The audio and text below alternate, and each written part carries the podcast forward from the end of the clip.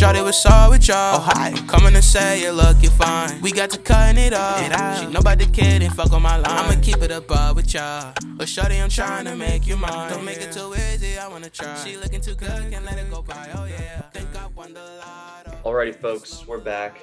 Another episode of Lub Cast. I'm here with Jordan. Um, we're going to be doing a little thing that we call NBA playoffs, risers, and fallers. And basically, what this is is we're just talking about player stocks and um, whether they are rising or falling coming out of the NBA playoffs based on their performance. So, for example, if a guy uh, played like shit in the playoffs, uh, his stock is falling. So, pretty straightforward. I think this is going to be a fun segment. Um, Jordan, do you want to start us off? I will start us off. So my first riser, and we did this segment a long time ago. Um, It's like our third episode, maybe. yeah, it, it was the beginning of the playoffs, I, I think. Um, and we didn't bring up this guy, I hope. Um, but I'm gonna talk about Brandon Ingram, who had a very good series. I know they lost um in six games to the Suns, but so during the regular season, he was 23, 6 and 5. And then in his playoff series, he was 27, 6 and 6. Um, and he also had improved shooting percentage. I just think he showed that he can be the number one scoring option on a team. Uh, and I, I wasn't sure about that prior to this year. And, you know, I always knew he had the talent. And obviously, he's got crazy length, um, great shot making ability, but he kind of put it all together in this playoff series. And unfortunately, his team lost just because they were up against a superior team. But um, definitely thought what he did was impressive. And I'm looking forward to see him go on and have a good career. Yeah, so th- I love this pick. I didn't have him, but I definitely should have. Um, you mentioned they're playing Phoenix, who before this, everyone thought Phoenix was like a title favorite or a favorite to go to the title, and Yeah. they were playing the Pelicans, who without Zion aren't a very um, impressive team. So the fact that Brandon Ingram was able to really, really, uh, what, what did that go? That series went to like, I think it went six. yeah, it went to six games. Like they definitely put it on him, and yeah, like I don't know. I really like Andrew uh, Brandon Ingram. I think he could be a number one on a any team, like a on a championship team, and I I really like this pick. He's he's an awesome player. Hopefully, he gets uh, utilized in a in a way where they, we can they can get the best out of him. I don't know. I don't think point Zion is the best way to get Brandon Ingram everything like to get the best out of Brandon Ingram, and they weren't doing that in the playoffs. So, and you saw him perform really well. The problem was when when they had Zion, they were doing the point Zion, and Ingram was just kind of sitting in the, in the corner and shooting. So, if if they can get uh, Zion back, but fix his role a little bit in the offense, uh, I, I can see this team being very good.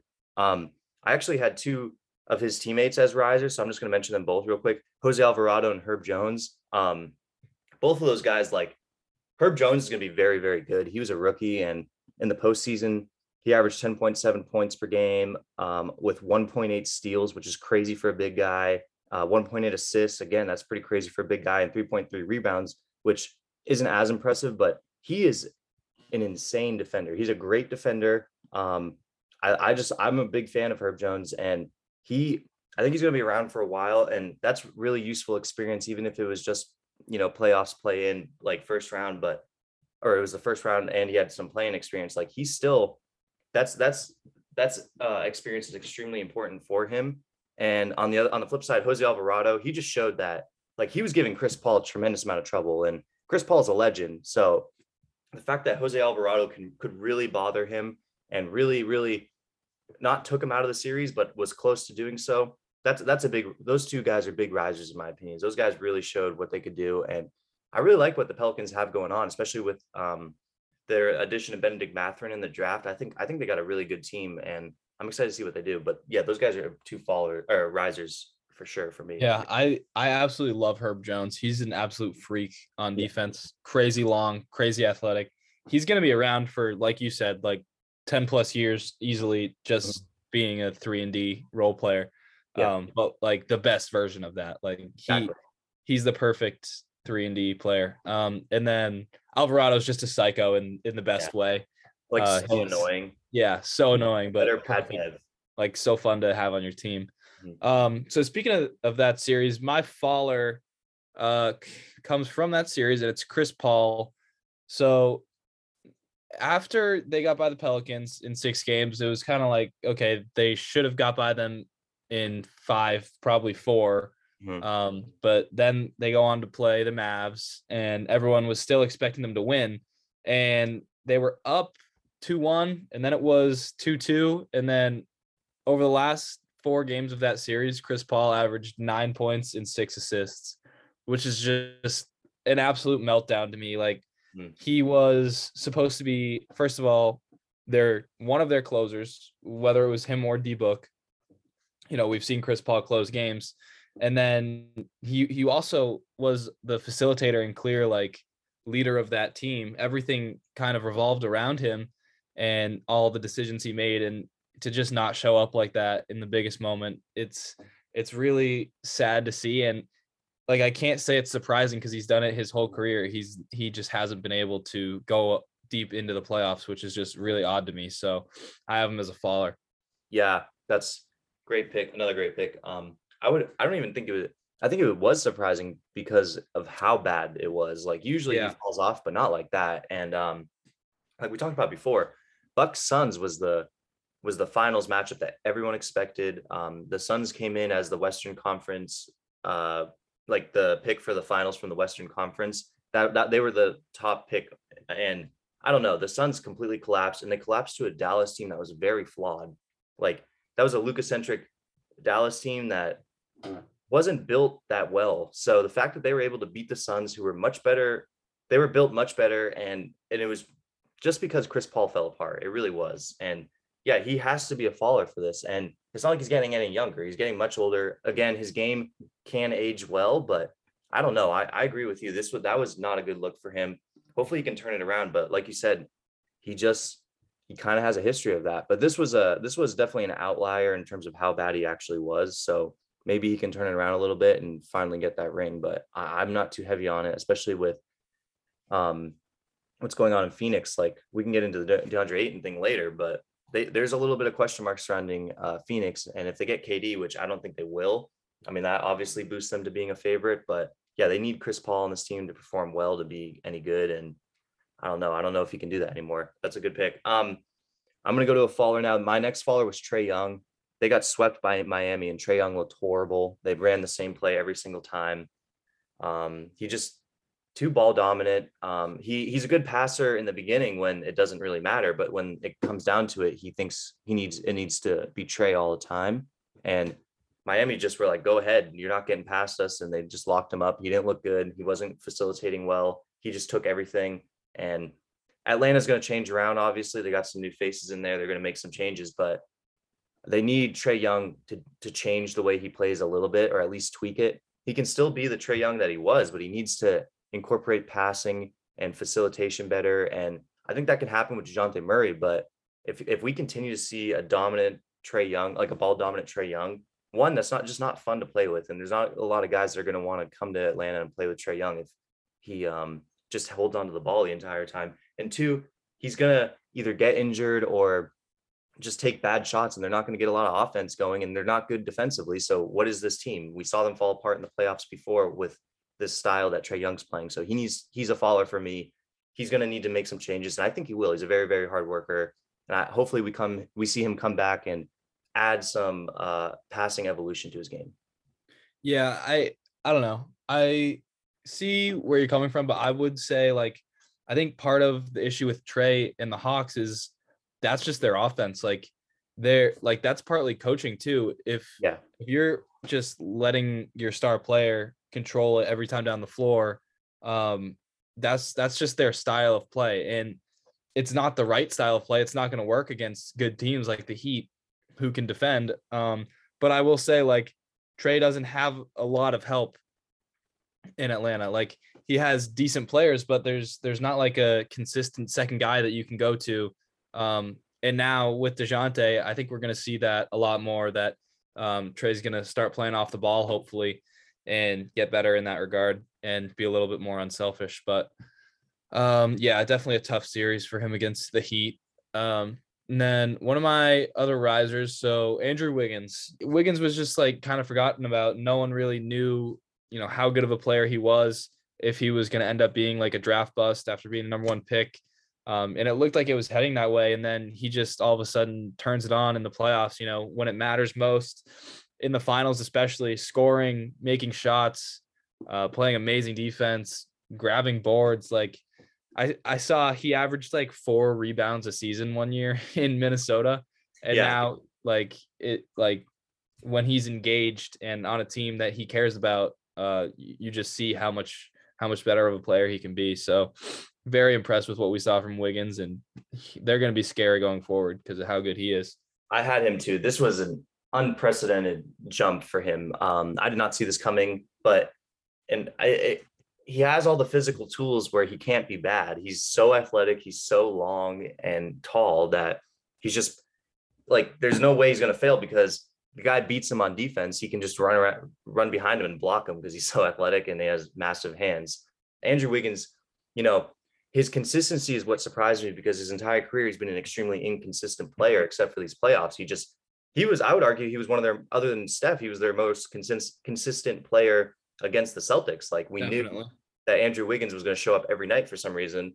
And yeah, this might be the confidence boost that he needed to really unlock his full potential. Um, he's an NBA champion. He, no one can say shit to him anymore. And you could have argued that he had, I mean, obviously Steph was MVP, but he, I think he was right number two. If Steph didn't get that, I could have gone to Wiggins because he really, really uh, changed this series around. And he was guarding our best players the entire time, which is, which I would argue he guarded Tatum and Brown so well that that's a big reason as to why they suck because Wiggins was known for his defense. That's one thing that never fell off no matter what. He was always a great defender. It was his shooting that was the question.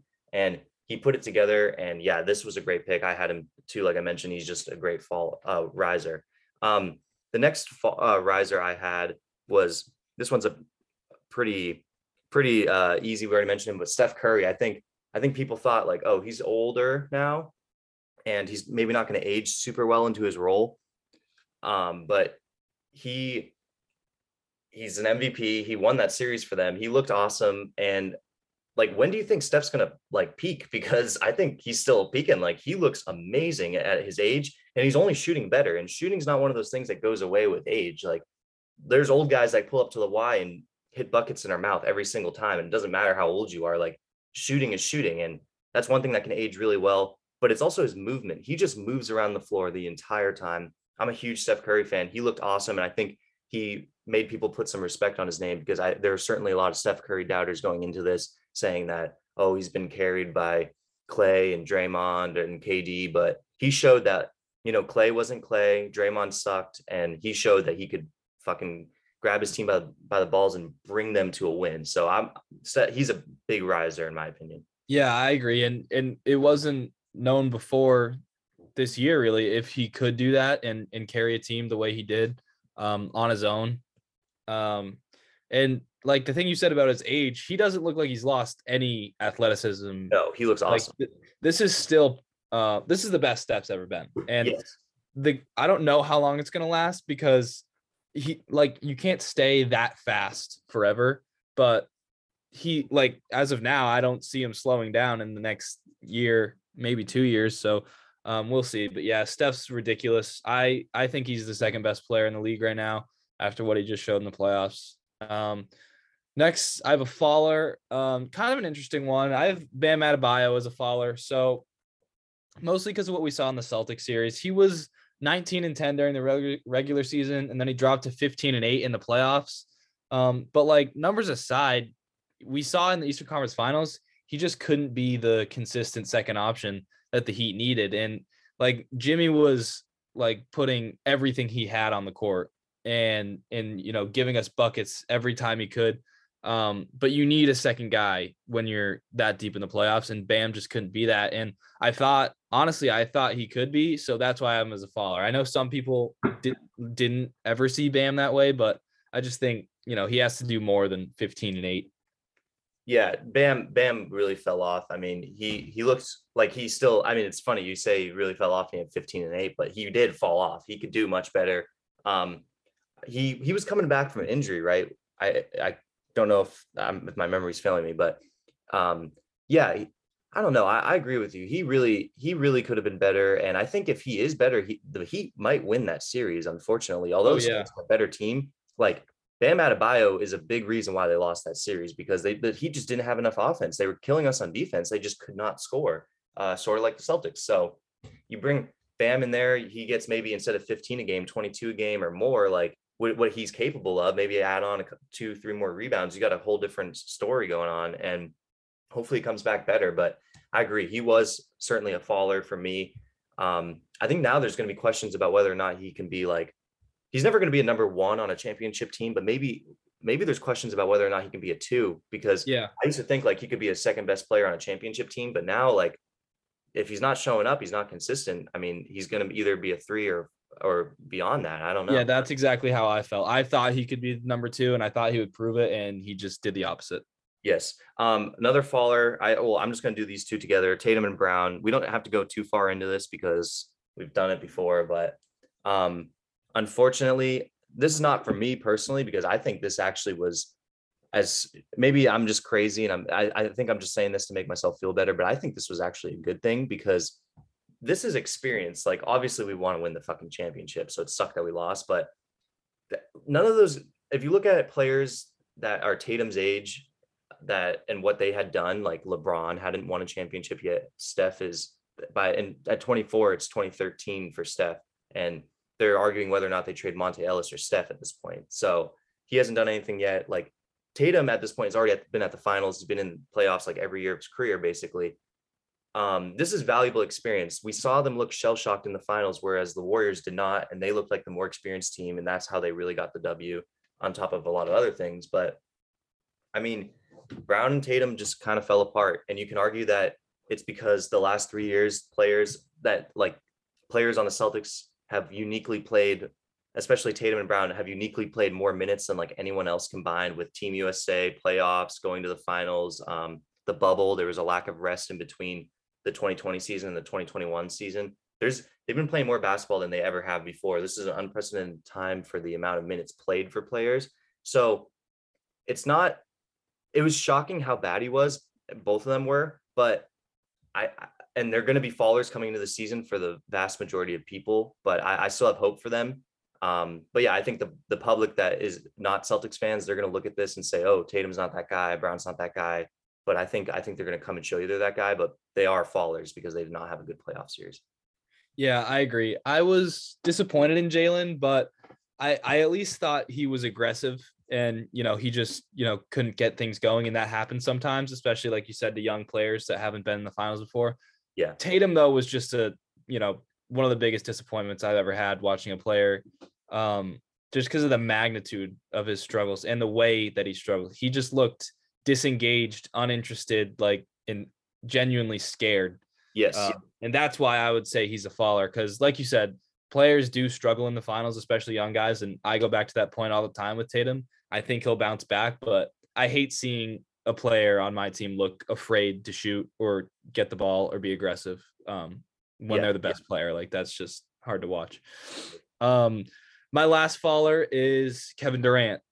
And I know a lot of people are going to say he had no help or, you know, he's getting double teamed. He's up against a great defense, but I really don't care. Like, you can't get swept when it's you, Kyrie Irving, Seth Curry. Like, you have a, a good enough team to win one game in the playoffs. And yeah. Like it's not only that, but he actually played bad. Like he missed shots, he turned the ball over. He was completely rattled. I've never see, seen him look so bothered and like genuinely guardable. Um, the Celtics made him look very human, and we've never seen that from KD before. And now he's requesting a trade, which is just soft in my opinion. But I mean, he's he's a faller to me. Like I know how talented he is and how good of a scorer he is. And you can say it's just one bad series, but I think he's proven that he can't lead a team on his own and he needs someone else to be the alpha. That's interesting. He's never won on his own. You're you're right about that. And I never thought about it because like on paper, KD can be your best player on a championship team, which you may argue. I, I actually argue he was for the Warriors, but when you're two and three is Curry, Klay, and then your four is Draymond. I mean, how impressive how lose? Yeah, exactly. So I mean, he can be the best player on a on a championship team when you have Uh, three, four other all stars on the team. Well, but here's the thing: he can be the best player, but he can't be the alpha. He can't be the leader, the guy guys rally around. Like Well, that that's was what the one is. The one is like isn't maybe But- not the best player, but it's like that alpha, whatever. right. I, and I think that was still Steph in Golden State. KD was the best player, but Steph was the guy that everything ran through. That's fair. That's very fair. And yeah, this is a good pick. I mean, KD, I, I liked where you said like this is the first time he's looked guardable. Like, I completely agree. KD is one of those guys that my, growing up, every game I've ever watched of him, it's every shot he takes, I think, is going in. And I still thought that when he was playing against the Celtics, but they didn't go in. So that that, that was a big thing. He he looked human in this series and he's not getting any younger. I'm still not going to doubt or bet against KD because he's KD, but still um you're that this is a good pick. He he is a faller. Um, my next faller is his teammate Kyrie.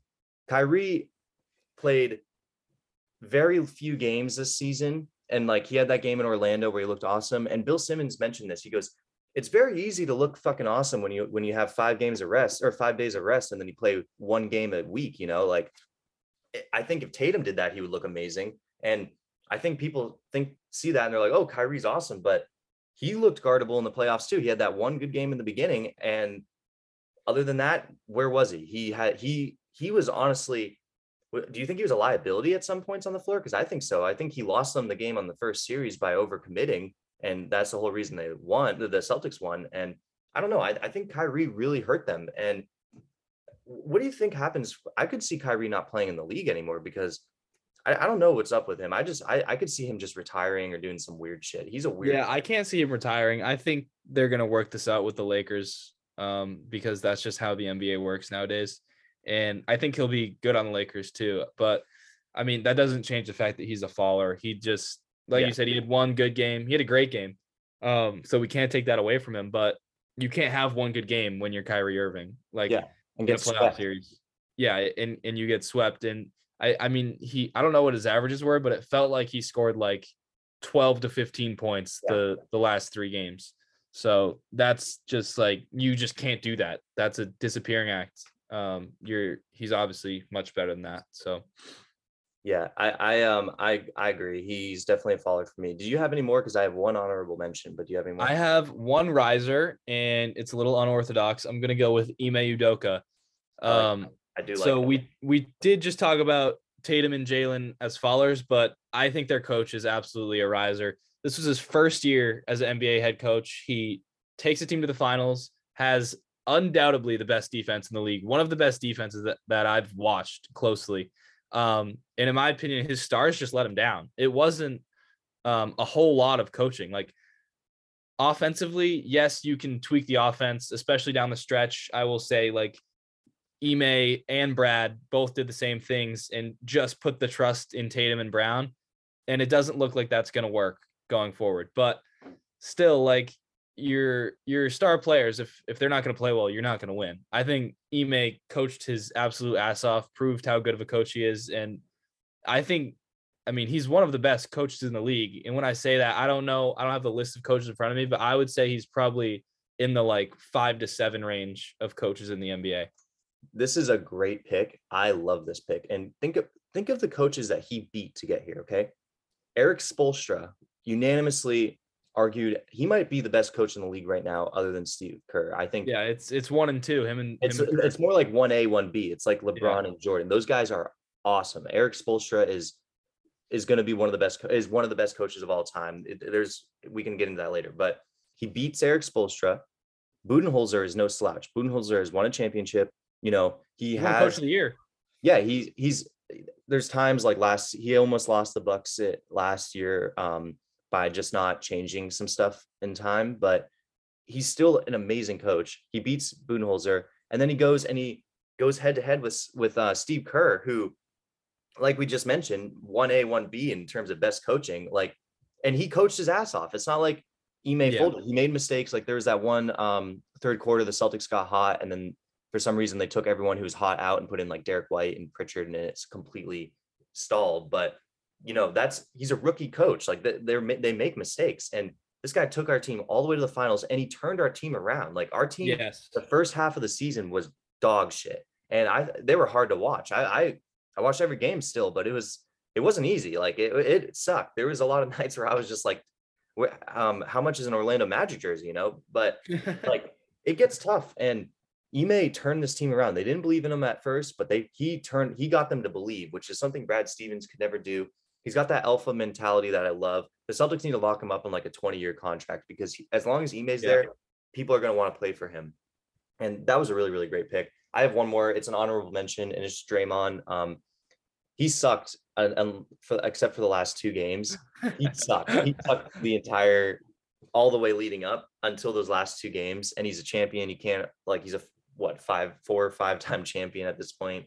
Um, can't argue that like some people are going to see him as a riser going into the series. What did what is he going to do next season? I don't see him coming in and being like, oh, now suddenly Draymond's a great shooter, efficient rebounder, blah blah blah blah. All he did was just play a little bit better than he did before, but like it, was, it wasn't like he was out of this world. I think he's still a faller. He he can't shoot anymore. He's scared to shoot. He doesn't take those shots. And like, what is he? Um, he's not getting any younger. He's getting older. He's probably going to have one more injury that next season. Um, I don't know. I don't see him being a, a mega riser coming out, but he is an honorable mention because he did win a freaking championship and he did have two good games, the last two games, which really solidified them winning that championship. But I think you look at the playoff picture as a whole and what he did as a whole in the playoffs, uh, he's definitely not a riser for me. Yeah, I think the only reason I might not have him as a follower is because I think myself, as well as a lot of other people, already knew like what Draymond was. Yeah. I, I wasn't expecting anything from Draymond. And I think it's weird to have a player that for him to have a good game, other people have to make shots. Like Yeah. that he has to be uplifted by Steph and Klay and Poole and Wiggins all being effective. If they're not playing well, Draymond's useless. So I mean, he can have good games like we saw the last two games, but it's it's so inconsistent now. He can't shoot. Like you can't play him with a another center. It just screws up their offense and the spacing. So I think Draymond's definitely a faller. Um, you know, over the last few years. Um, but this year, like I already I already knew he was not very good. Um, Yeah. he's he's really just a solid defender. And then I mean, I will say he's a very good defender. He's he's one of the best defenders in the league. Um, but offensively, like I'm not I'm not impressed with Draymond at all. No, and I think it's like how how good is a guy that if you tweak some rules, he's no longer good. like if you Yeah. if you're calling fouls, like suddenly Draymond is ineffective because he only Yeah. fouls. If you give him 10 fouls, maybe he's more effective. But you know, they start blowing the whistle a little bit more. Draymond is taken out of that series because he wasn't playing basketball at some points. I know people are gonna say, Oh, you're fucking homer, you're bitching and moaning. No, watch the tapes. Like I know everyone does this, but Draymond was getting away with stuff that only Draymond gets away with. He's he's officiated the most unique out of any player in the NBA, I would argue. He gets these LeBron calls when he is not a LeBron player. And he get it saves it saves a lot of things. It hits a lot of mom- it gives them a lot of momentum and it really hurts the momentum of other teams. And I think if it's really funny because if you make some rule changes like Draymond's not nearly as impactful. And I know you're people are gonna be like, you don't know anything about basketball. Fucking I I guarantee they start calling more fouls on Draymond. He's not nearly as impactful. Jordan. I just I think it's really really upsetting for us to have to hear a guy who drops like two, five, and three Oh, no. and five fouls like talk shit about how how good he is. and And Jaylen Brown, like he's shit talking Jaylen Brown as if I know he's like saying he like took Jaylen's soul. Like, dude, Jaylen Jaylen is like twice the player Draymond is at this point, and on and there's nothing. Yeah, and there's nothing that we can say about it because they won and Draymond got Yeah, carried by an amazing team. But just um, wait, we'll have. I mean, I don't know. I'm I'm really really nervous about Jaylen and Tatum walking. Um, they're Boston's not their home. Like neither guys are from here, which is one scary thing. And then two, like Celtics fans booed when Jaylen Brown got drafted on draft night. I think that sticks with players, and I think that rubbed him the wrong way, getting drafted into a situation where fucking the drunk Boston idiots that showed up booed, and then you can just tell like he gets pissed when he's in trade rumors. He he like tweets saying like Celtics fans don't appreciate me um, in the trade rumors all the time. Blah blah blah blah. Like, don't get it twisted, Jaylen. We and Jayson, we love you, but I'm I'm afraid of seeing them walk. Uh, that's just a little tangent, but I'm I'm I, that's just some fear I have in the background. But yeah, fuck fuck Draymond. I hate I hate him. like not basketball hate him. Obviously, I'm sure he's a fucking hell of a guy, but he just uh, my two least favorite basketball players are Kyrie and Draymond. And Draymond's number one over Kyrie because I just think Kyrie's his own thing. And at this point, he's so himself that I don't really care. Like at least like at least he's sticking to a pattern of being fucking weirdo. Like you got to give him that. Like uh, he's unapologetically himself, and at least like if you call him out on Twitter, I don't think he would actually really give a shit. But I feel like uh, he might chirp back. I don't know, but I, I just dislike Draymond more because he talks a lot of shit and does not back it up, but then rides exactly. the coattails of his other teammates. And then he also he said some shit about Steph too, um, like minimizing a little bit Steph's like how good Steph is, and that's complete bullshit because Draymond would not be. If think of if Draymond gets drafted to Minnesota, he's nothing. He's not anything. So he needs to tailor that back a little bit because Steph he should be getting Steph should be getting half of Draymond's money because Draymond is I agree. Draymond Draymond wouldn't have even been an all-star like no, on any other team. Maybe ever. league all-star, but like he yeah. I mean, obviously we're we're we're just salty and we're minimizing his impact as well, but he doesn't he has this fun little habit of not um looking at what like or just not appreciating the people around him and just seeing himself and he gets all these things handed to him and then he acts like he I mean, he did work really hard for it, but like it Steph's a big reason for that. He's just got to realize that. Um, that's enough Draymond talk. I'm gonna go wash my hands because I fucking hate talking about him. Um, uh, we'll we're gonna take a quick break and we'll come back. Hey, you! Are you in the southern New Hampshire area and are looking for vintage clothing, everyday essentials, shoes, and skateboards for all sizes and people? Well, have I got the place for you? The Garage, located at 9 Brad Court, Manchester, New Hampshire, has all of this and much more. Come to the Garage event pop up on July 16th from 11 to 6 and July 17th starting at 11 to browse a diverse assortment of vintage tees, graphic tees, shoes, and much, much more. Also, the Garage will be holding a $10 entry raffle with the grand prize being a new skate deck complete with new trucks and wheels. So come on down to the Garage located at 9 Brad Court, Manchester, New Hampshire. That is the Garage at 9 Brad Court, Manchester, New Hampshire. You can also follow the Garage on Instagram at the Garage spelled T H E E E G A R A G E, no caps, no spaces, and a link to the Instagram profile will also be in the description. When I'm feeling down, down on my ass, she right by my side just to tell me she proud of she good, just looking at me. When you with me, little mama, there's nothing to fear. I let God take the keys and he put it in gear. Now you standing in front of me, everything clear. Clear as a day, no prescription. Whenever she with me, she better my vision. I'm on a high, a brand new objective. Keep me in check, gotta finish my mission. She don't intervene when she see niggas working. Alrighty, we're back. Um, we're gonna do now just a couple of NBA rookies to watch out for. Um, this, this is just gonna be some overreactions to summer league. Which, uh, disclaimer, it's just fucking summer league. I think the Ryan Russillo has mentioned this many times. Like, I think it's like 75% of the players in summer league are never going to be on an NBA roster. So like, or not going to play in an NBA game, something like that. So most of these guys are scrubs that they're playing against. That's why if you're top pick, of course you're going to look awesome. But there's a lot of guys that uh, we're going to talk about that you know you just you just should know or you might want to watch going into uh, this upcoming NBA season. Um, these guys are rookies, and we're not going to mention the top three, which again, just to refresh your memory, was Paolo, Chet, and uh, um, Jabari Smith, just because everyone's going to watch them inherently, just because they're the top three picks in the draft. Everyone knows to watch them. Uh, these are just going to be from four down to the rest of the draft. These are guys that have really uh, just stuck out and that we think regardless of summer league, we think are going to be you know good in the NBA. So Jordan, who's your first guy you want to talk about? Yeah, so my for- first guy is the fourth overall pick, Keegan Murray. Um, we kind of gave this guy a little flack pre-draft because we just thought Ivey was such a better player, mm-hmm. um, and that the Kings should like trade out of that pick if they uh, weren't going to take Ivey, And they ended up going with Keegan. So, and at, up to this point, like it looks like they're proving us wrong. He's been playing great. He had um, 23 points when they beat the Pacers. Um, they played who they play the the Magic, and Keegan yeah. hit a, a buzzer beater, um, like game tying three to go to OT. Yeah. Um, I don't know if that was against the Magic I not. think it was because I think they lost in double OT and Paolo hit one to win it.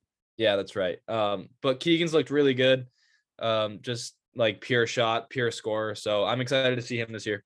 Me too. He's we it's going to be really weird now because now they have Kevin Huerter and Domantas Sabonis, and then now you're going to bring in Keegan Murray. I hope he doesn't get buried. Um, you also still have Harrison Barnes. You just got a lot of forwards. Um, the Kings do. So we thought we thought Ivey.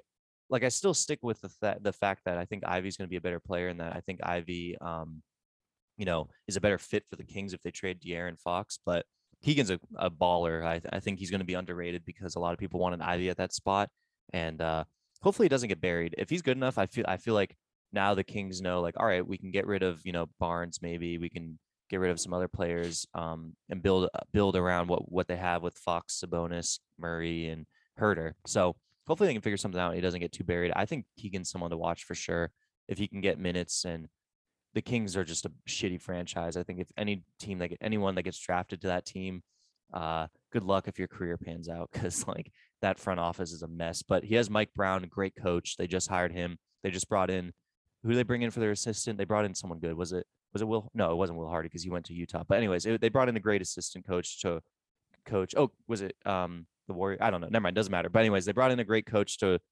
um help out with the young guys, and yeah, I could see Keegan being, being something good. Hopefully, um, good pick. My next player is uh, it's it's gonna be a little bit of like a combo pick. It's the Jaden I- Ivey Jalen Duren pick. First play of the Detroit Pistons Summer League. Jaden Ivey oops the ball to Jalen Duren. Get used to that, Pistons fans. This team, the Pistons cleaned up in this draft. Other than OKC, they might have won this draft. And Jalen Duren and Jaden Ivey just fit perfectly, like perfectly with what the Pistons are trying to do. I loved those picks, and fit is really the biggest thing. Like we see a lot of times, great players like Andrew Wiggins, for example, great player, not drafted into the ideal spot, but you see he gets over to the Warriors, suddenly he's the he's the best. Like obviously that's a little bit of a over like that's that's not a great example, but there are just examples of players that get drafted and get drafted the wrong situation and don't don't perform well. This is not that case. Jaden Ivey and Jalen Duren got drafted the exact right right um, uh, team they needed to get drafted to, and they're going to be very good players. I'm really excited to see what they have going on. You got Cade Cunningham, who's awesome, number one overall pick last year, great facilitator. Um, Jaden Ivey's not as good of a facilitator, but you don't need him to be. He can just be that scorer. You you can have Cade Cunningham, you know, be your hybrid point guard, and then have Jaden Ivey. In reality, he'll be the point guard, but he's just going to be like a shooting guard kind of thing. It's going to be interesting to see how it works, and there's going to be a lot of job uh, lobs between Isaiah Stewart and um, Jalen Duren. I really like what they did here. I like those two guys a lot. You should watch them. Yeah, Pistons are definitely going to be fun to watch because you have Cade, who's like a smooth, like level-headed, Yeah, um, you know, high IQ, Slower. really good, good player. And then you have Ivey and Duren, who are just straight freak athletes um, Yeah. For, their position. So that's gonna be super fun to watch that combo. Um, and and yeah, all the the dunking that they're gonna have.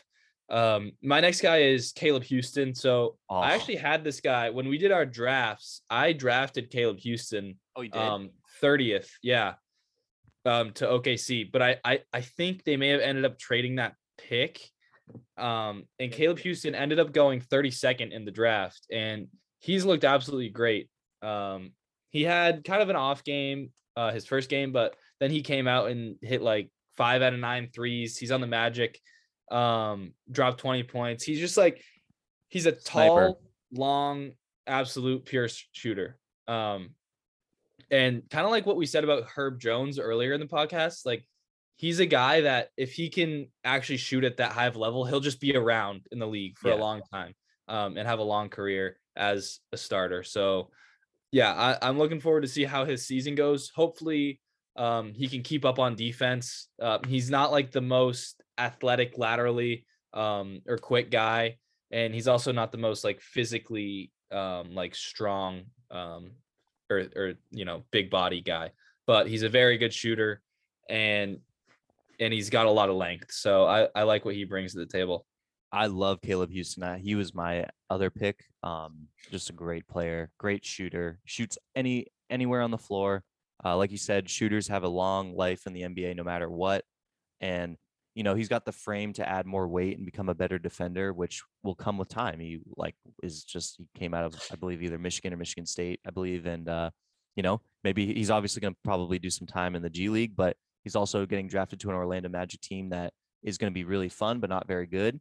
So he's going to get a lot of playing time, hopefully for there. And uh, yeah, no, I I completely like this or love this pick. Um, I I'm a big Caleb Houstan fan. Uh, I'm not sure he's not going to be an all star, but he's going to be a very solid role player that you hear about for a long time. So you should watch him, check him out. He's a fun shooter, fun guy to watch. Uh, Paolo seems to have a really good connection with him, and um, yeah, he just seems to be on the right. He bails the Magic Summer League team out of a lot of possessions where they just kind of end up getting it to him in the corner or in the top of the key, and he just nukes a three. So I really like Caleb Houstan. This is a really great pick. My next pick was um, Jalen Williams out of Santa Clara. So not the Jalen Williams out of Arkansas. I like him too, but this one out of Santa Clara, holy shit, dude. He he has some athleticism on him. I like Jalen Williams a lot. He's getting he get drafted to the perfect situation for him in OKC where they're going to take their time with him. They're going to let him get some minutes, get used to the speed of the game.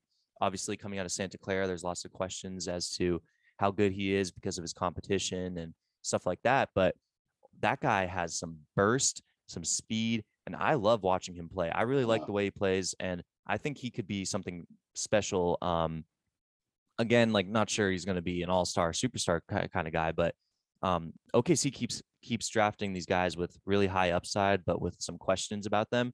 And I don't know. I think he got drafted the perfect situation, which I already mentioned is really key to success. And then he's just shown that like he has the athleticism that can keep him in the NBA. So if as, as long as he can stay healthy, um, I really like this pick, and I really like Jalen Williams. I think he's going to be uh, a really fun player to watch. Um, there's one play that really stuck out to me is like he's only six six like I don't I don't know. He's not Six, super six. tall.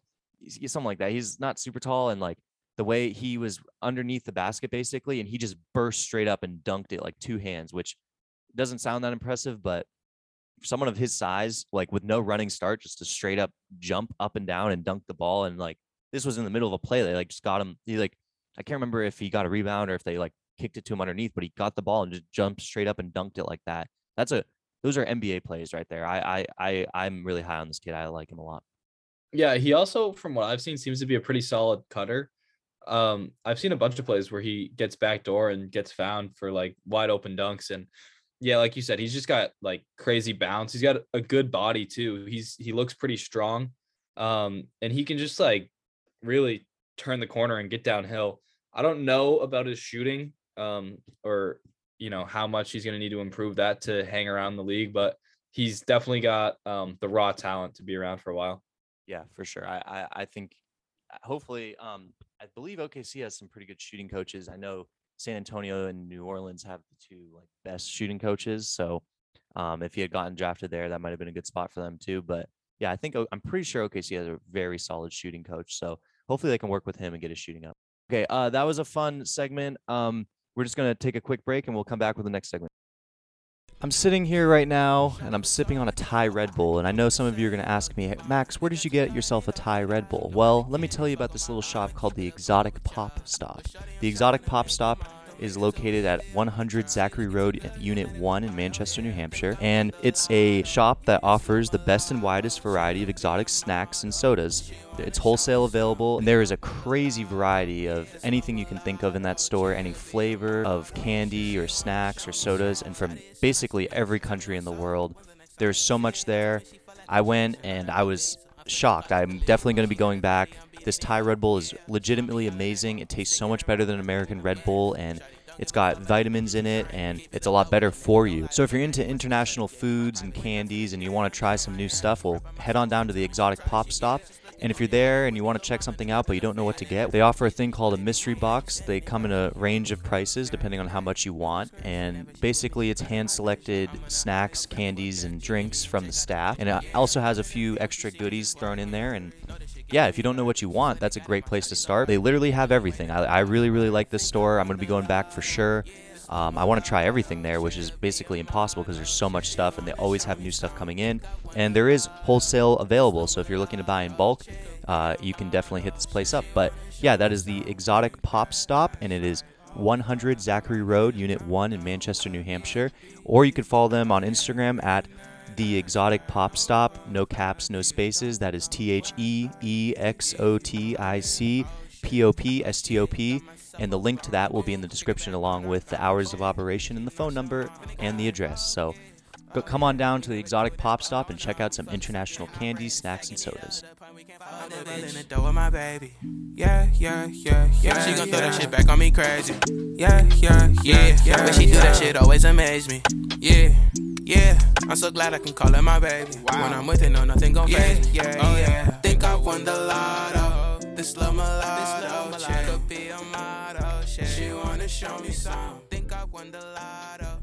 This love mulatto chick. Okay, we're back. We're gonna come back with um some some things that we call like we we're we're we're kind of in the middle of names on this one. We don't have enough for it to be NBA 10 commandments, so we might just be calling it the NBA commandments. But basically, these are just some like fundamental truths or stuff that we we noticed uh, coming out of the um, NBA going into this next NBA season and coming out of this last NBA season that we just agree upon. We, we're looking at them as commandments. So you'll you'll understand more as we go along. The first one, sorry, you need some time together before you win a championship.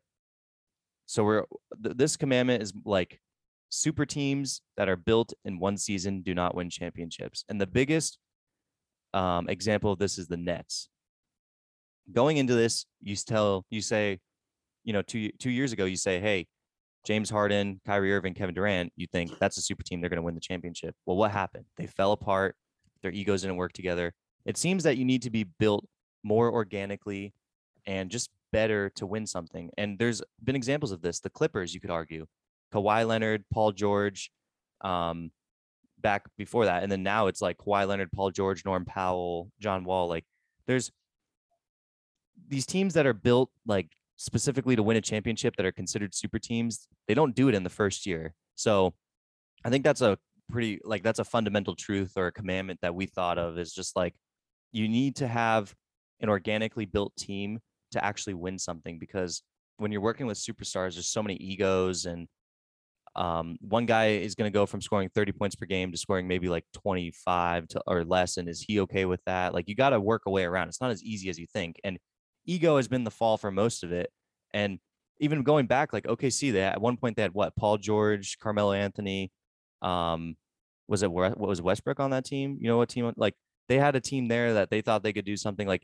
it seems like people are trading all for these big three superstars and then trying to immediately go win a title and it's not really working what do you think about that I think you can like the Nets and the Clippers you mentioned are great examples. You can go back even further to LeBron's trip to Miami the first Yeah. year. Um, like yeah, they were great. They got to the finals, but you could see in the finals they weren't ready to win Yeah. together. They were still like they were obviously the most talented team, but they were still discombobulated and their chemistry wasn't built yet. Um, I think it's definitely uh NBA commandment that you need time together. No matter how talented you are, you have to first of all play together and also like figure out your chemistry. Um, because we saw the Nets not even play together, Yeah. which is the worst thing you can do. Um, with teams like the Clippers and the Heat, like they played together, but they never quite got it. Yeah. Um, got it right the first year because that's just very hard to do. So yeah, I, I definitely agree with that. Yeah, and the one the one example against this is the Kawhi Leonard example where mercenary Kawhi went over to Toronto and won a title in 2019. That though was not a super team. Yes, and it came to a team. He came to an already established team. They added in that missing piece. So that one, I would say I would say the one example that would go against this is actually the 08 Celtics, oh um, yeah, which worked the first year. Yeah, but that's the only like and obviously you have KD and the Warriors, but that's like the Raptors thing. Like that's just a missing piece that puts you over the top. yeah. And um, Paul Pierce was already there, but yeah, that's that's probably the biggest uh, example against. But I think that's you can't consider that modern day anymore because that was 2008, and nowadays with the egos, the amount of money, Very Yeah. true. like it it it kind of almost phased out. So yeah, so the new that that commandment is you need to have some time together before you can actually win a championship. Uh, super teams don't win in the first year. That's the first commandment. The second commandment we have is you cannot win a championship with an all young player team. So there's a lot more examples of this one. The Grizzlies thought they were going to the championship. You see them fall apart. Celtics, you could argue, they're in the finals. They don't have the experience. They fell apart. I think you need time together. The Celtics, you could argue, were the better team uh, than the Warriors were going into the series, but the Warriors just had so much more experience, like the more talented team, I mean, and the deeper team the Celtics were.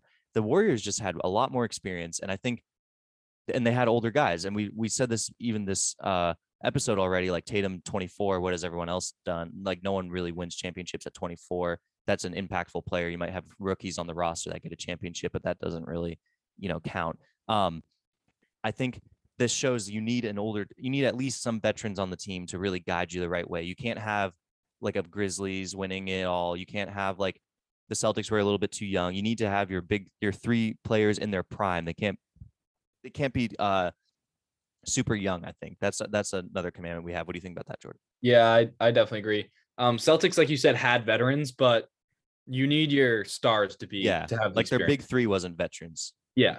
Um, and then yeah, Grizzlies are a great example. There's teams like the Grizzlies every year in the NBA Yeah. that that come out and they're super young. They have so much energy. They play great together. Um, but they're just not quite there yet. Yeah. Right. Like they haven't quite reached um the level that they need to to win a championship. And again, you can go back to the young OKC Thunder um, with all that talent with KD, Wes- Westbrook, and Harden. Like they were so talented and so good individually, but they weren't um, experienced enough to get it done together. Um, but yeah, like I think that's a great pick. Um, Grizzlies are a perfect example of that this year.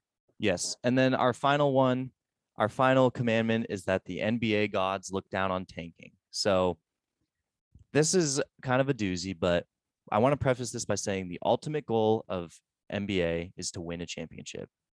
Obviously, it's a business, and in hindsight, it's to make money. But if you're looking at the most basic form of what the NBA is, it's a game of basketball. And the goal of this game is to win and win championships. Okay.